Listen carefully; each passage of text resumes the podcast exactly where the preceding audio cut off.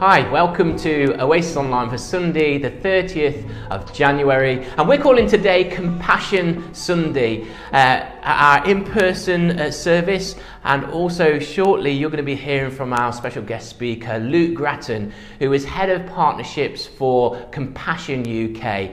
And I'm sure that you're going to be inspired by the great work that Compassion do across the world. And uh, just before Christmas, our coffee house, Infusion Coffee House, started sponsoring a child through them uh, from Ethiopia. That's where we source our, our coffee beans from. And uh, we also want to invite you to consider maybe personally uh, sponsoring a child. So we're going to listen to Luke, what he's got to share today. And uh, if you want to find out more about the incredible work that the Compassion do, you can visit www.compassionuk.org. I'd really encourage you to go and find out more about uh, what they do and how they change lives. And maybe, as I've already mentioned, you could consider today whether you're prepared to sponsor a child and make an incredible difference to their lives too. So be blessed, be encouraged, and be inspired today as you hear from Luke.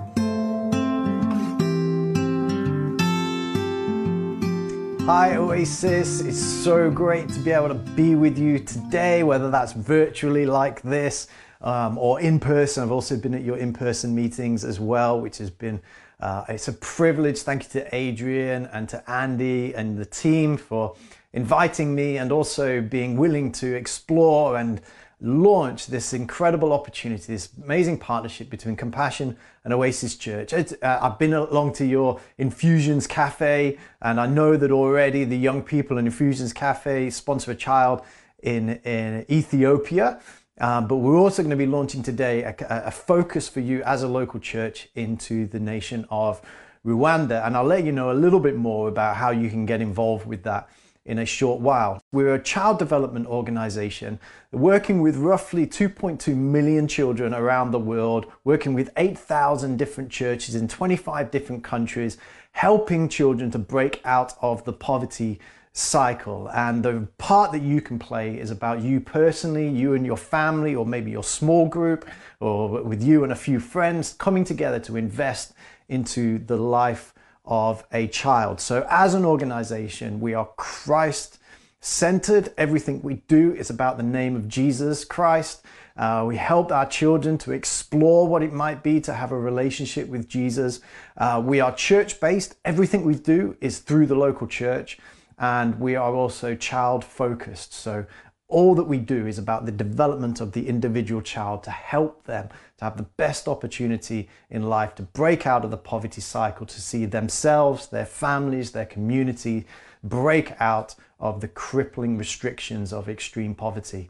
So you will have an opportunity to get involved in this amazing mission in a little while. I want to open up the Word of God with you, and please turn your Bible to Luke chapter 10 and verse 25 onwards. You may know the passage I'm going to, it's the Good Samaritan passage.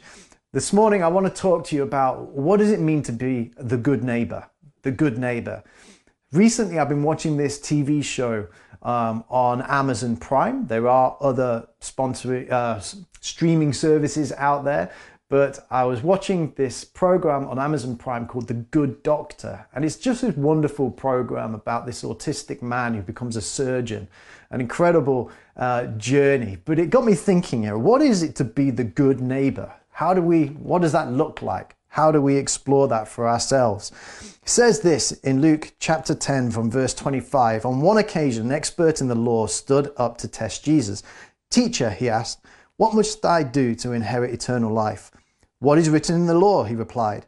How do you read it? He answered, Love the Lord your God with all your heart and with all your soul and with all your strength and with all your mind, and love your neighbor as yourself. If you remember, Jesus, when he was asked what is the greatest commandment, he didn't give them just one.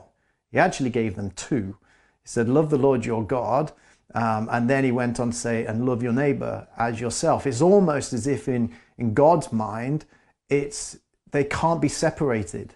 You know, if you love God, you'll love your neighbor. And so, anyway, uh, we'll come back to that in a moment. It says, You have answered correctly, Jesus replied, Do this and you will live. But he wanted to justify himself. So he asked Jesus, And who is my neighbor? In reply, Jesus said, A man was going down from Jerusalem to Jericho when he fell into the hands of robbers. They stripped him of his clothes, beat him, and went away, leaving him half dead. A priest happened to be going down the same road, and when he saw the man, passed by on the other side. So too a Levite, when he came to the place and saw him, passed by on the other side. But a Samaritan, as he travelled, came where the man was, and when he saw him, he took pity on him. He went to him and bandaged his wounds, pouring on oil and wine. Then he put the man on his own donkey, took him to an inn, and took care of him. The next day he took out two silver coins and gave them to the innkeeper. Look after him, he said, and when I return, I will reimburse you for any extra expense you may have. Which of these three do you think was a neighbor to the man who fell into the hands of the robbers?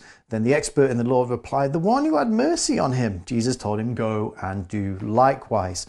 Now, if you've been around church for a while, you've probably visited that passage many times before. But I just want to quickly pull out three different things that I think we maybe need to think about and is a challenge to us um, today. But firstly, as I said, you know, who is my neighbor? This whole concept, this whole concept of being a good neighbor is so close to the heart of God that I think it's really valuable for us to take the time to really dig into this and go, well, how do I do that then? How can I be a good neighbor? The first thing is this, and they're all beginning with the letter B. In fact, they all have two B's, which is excellent preaching. Three point sermon. Here we go. First one is this How are we going to be a good neighbor? We need to think about beyond boundaries. Beyond boundaries. When we think about our neighborhood, what tends to come to mind? Well, we tend to think about our physical neighbors, you know, our people who live next door to us or on our community or on our cul-de-sac or on our street. Um, those tend to be the people that we would equate with this whole concept of neighborhood. But let's just take part, take this passage apart a little bit. The Samaritan was not a neighbor to the Jewish man. He was not from the same area. In fact, he was from a different country. He, he was traveling along this road, and, and it's this road that often the Jewish people would try and avoid. They would, in fact, go an even longer way around just to avoid even stepping foot into Samaria. And so here we have this Samaritan man. They were not from the same city, they were not from the same neighborhood, they weren't from the same region. And yet Jesus refers to this man as the neighbor of this Jewish man. You know, he uses it to say this is what neighbors should be like. So in God's mind, it's beyond boundaries. You know, we put up these uh, boundaries, don't we? I'm from an area in Derby called Chellaston. You know, so here's my neighborhood, Chellaston, but then just down the road there's Shelton Lock, and then there's Alvaston, and then there's Allenton, and you know, my but my neighborhood is is Chellaston. But God sees totally beyond all of that. In fact, God sees neighborhood as global. He doesn't see it as a particular area. The writer of Hebrews in Hebrews chapter 13 and verse 2 encourages us to show hospitality to strangers. The Greek word for hospitality, and I'm going to read it to try and make sure I get it right, is philoxenia, which in English, and I probably pronounced that totally wrong, which in English means love of strangers. So actually, our concept of neighborhood, we need to challenge. We need to think beyond boundaries, beyond geographical areas. We need to show love to strangers, to those who might seem a little bit different to ourselves, who maybe we even struggle to relate to a little bit because they're from a totally different culture or a totally different area of the world. But God sees a, a good neighbor as those who see beyond boundaries. The second thing is this we need to be thinking and understanding, eh, we need to get over beyond barriers, beyond barriers. So, beyond boundaries beyond barriers. Acting like a good neighbor can be easy when we're dealing with people who are maybe like us. You know, people who are in similar friendship groups, similar um, enjoyments, similar hobbies, similar restaurants that we like going to. I don't know. Those who are like us it tends to be easier for us to show love to. But what about those who aren't like us? What about those who we might find it a little bit easier to connect with? You know, Jesus uh, uses this passage to show that actually this was a person who had very, very, um, very few similarities. They weren't familiar with them. Um, there wasn't necessarily even a fondness. When you think about the relationship between the Jews and the Samaritans, they were they really didn't like each other. Like I said, Jewish people would often go a totally different route just to avoid stepping foot into Samaria. And so here we have this person who there is very few similarities. They are not familiar, they are not fond of each other, and yet love transcends all barriers. All barriers, beyond barriers. When you think about Jesus, you know, we, we were still sinners when he came to meet with us. You know, he uh, totally crossed over all barriers when there was such a broken relationship between us. He was like, No, I'm going to come. I'm going to step over all the barriers and I'm going to be a neighbor to you. There are barriers that we need to get over. And really, it's down to us. We need to be challenging our mindsets on this. What are the things that get in our way of us loving people, being a good neighbor to people? What are those things that we need to uh, try and get over, break those ideals down in our heads and, and start to reform a kingdom mindset into what it means to love our strangers and love people who are different to us beyond barriers as John says, the Word became flesh and made his dwelling among us. I think one translation talks about and moved into our communities, moved into our neighborhoods. In fact, I think that's the Passion Translation. So, as Jesus did, stepped down from heaven, came to earth, stepped over barriers. Maybe there's some that we could step over in order to be able to support our neighbors globally and around the world. It reminds me of a, a little story. Uh, Al John from the Philippines, he was a, a sponsored child and he wanted to give back. You know, he had found grace and favor on his life and he wanted to give back. And so actually he couldn't afford to sponsor another child from another world, uh, another part of the world. But he started, he contacted, he said to Compassion, hey, I'd love to write some letters. And so he took it upon himself to get over the barriers to him showing love and started to write letters to another sponsored child in Ethiopia. How amazing is that? One sponsored child writing encouragement to another sponsored child in another world. Could we be a little bit more like Al John? The last thing is this, and time is almost up. We need to think about beyond budgets. So, beyond barriers, beyond boundaries, beyond budgets. What am I saying about this? Caring for neighbors and for those in need is not always going to be convenient. It's not always going to be as we have planned out. You know, when you do your financial budgets, you, you make sure you think about, okay, how much is this going to cost? How much is that going to cost? Everything is in columns and in, in cells if you do it in Excel and all that kind of stuff. And it's all laid out and it all looks beautiful and a wonderful plan. But we all know that life is just not like that. You know, we had the other month Kaz's car. My wife is called Kaz. I've got two boys, Noah and Eli. And uh, my wife's car just decided to have a few moments, uh, an issue, you know, and then all of a sudden it's like, oh, well, we didn't budget for that. But it's just, you, you, you need to make it, you need to make it work. And sometimes when we're thinking about loving on each other and looking after our neighbors, opportunities arise that we haven't budgeted for we haven't thought about necessarily, but we have a responsibility and a desire to meet those. Sometimes we have to plan for interruptions in our worlds. You know, it's beyond budgets. I'm not sure when we think about this passage here in Luke 10, Luke 10 whether the Samaritan thought, oh yeah, I'll put a few extra coins in my bag today just in case I bump into a Jewish person who'd been beaten up by robbers. I don't think necessarily he'd have planned for that. Now, he might have budgeted and planned and thought, you know, I'm going to have a contingency fund that I can use to help other people. I, I don't know. I'd, I'd like to think that actually it was just he had the means, he had a need, and he just got on and met it. And I wonder what God might be calling you into. What need might He want you to meet? You know, what about our time, our touch, our treasure? How are we going to use that to see the kingdom of God established?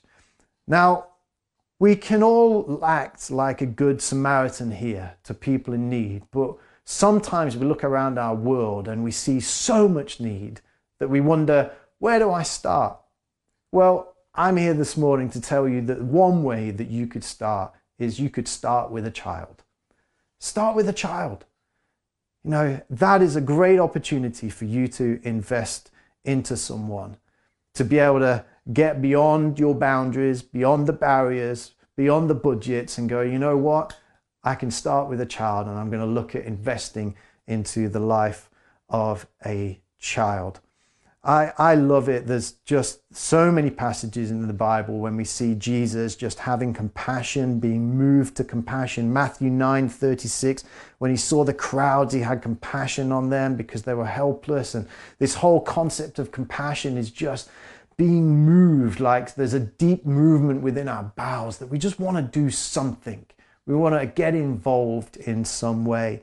I remember when I met my sponsored child, Boaz, over in Kenya and I, I, took across obviously a pack. I wanted to gift him some bits and pieces and, and gave him this rucksack full of, full of things. And he um, opened it up and there was such joy in his face. But then there was all these other kids that obviously had come to see that this white guy turning up in their community and uh, all these other kids. And they saw that Boaz had been given this gift pack and, and Boaz looked at his gift pack and looked at all of these other children and then just immediately, without any question, just pulled out some sweets and started to hand them out.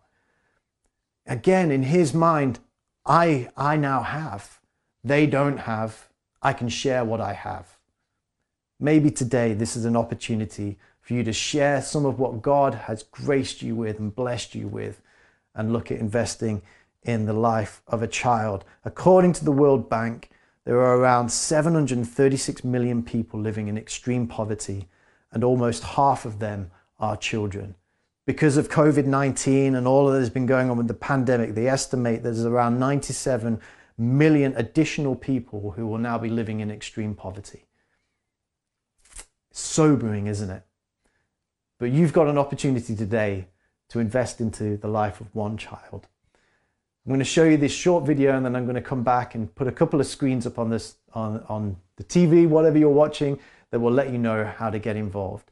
Let's just watch this because the impact of your decision is like a ripple in a pond. It's, it can be incredibly impactful. Let's watch this.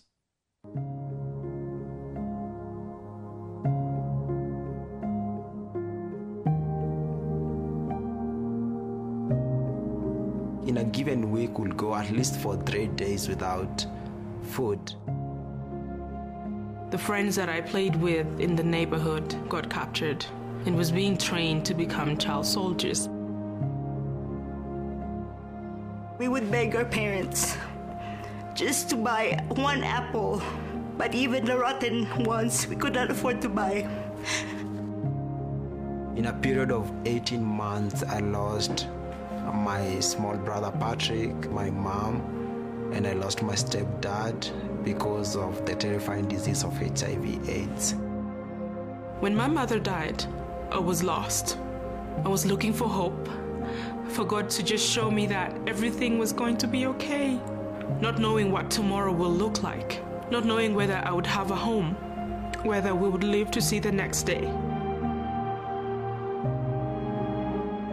Why Aaron Mitchell decided to sponsor me, but when he did, my whole life changed. A group of people from Compassion showed up at my church. They said, You're gonna go to school, and then somebody's going to write to you. I don't have to worry about whether my parents would have enough money to keep me going to school.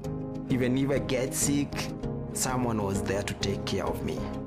I felt safe. I felt wanted. My sponsor is Edwin Bunny. Maria and Hansru. Aaron, me too. Five women from a Lutheran church that were sponsoring me. I am now a physical therapist and I'm working in a hospital. Clinical social worker. I was the first child in my family to go to high school, to go to college. I have a bachelor and a master in, in uh, biomedical engineering, a second master in engineering management, and uh, that called me into ministry, so I had to go and get a third master. I have a ministry called Youth Arise Africa that works with boys who don't have father figures. We opened a small school. It's now providing the same opportunity that Compassion provided to me so that they too can break out of the cycle of poverty.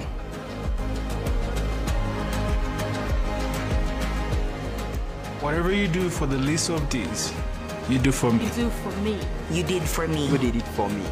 Sponsor a child today to break the cycle of poverty in a child's life, like my sponsor did for me.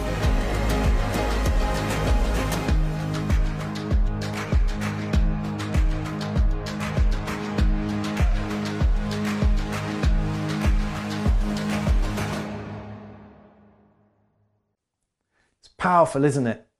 The journey that someone can go on when someone takes the opportunity and says, you know what, I'm going to be a good neighbor and I'm going to invest into you and help you on your journey. So here's a couple of screens. Really simple today. There's three different ways that you could get involved in investing in the life of a child. Um, you can uh, scan, hold your camera up to the TV screen, and there's a QR code on there. And if you know how to do QR codes, I think throughout the pandemic, we've probably got a little bit more aware of QR codes and how they work. There's a QR code there, and there'll be children available that you could choose to uh, view the details of and prayerfully consider whether you'd like to sponsor. There's also a web address.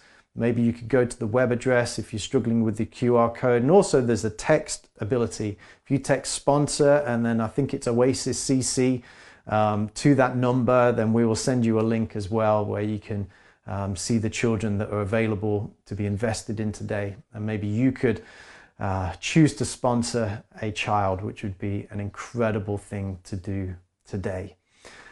Uh, just want to say again, thank you so much for having me with you. I hope that's challenged you, and I hope that you this week will go out of your way and maybe have a bit of a challenge uh, to look at how you invest into your neighbors and be a good neighbors to those who are locally, but also those globally. Let me pray. Lord, thank you so much for your word.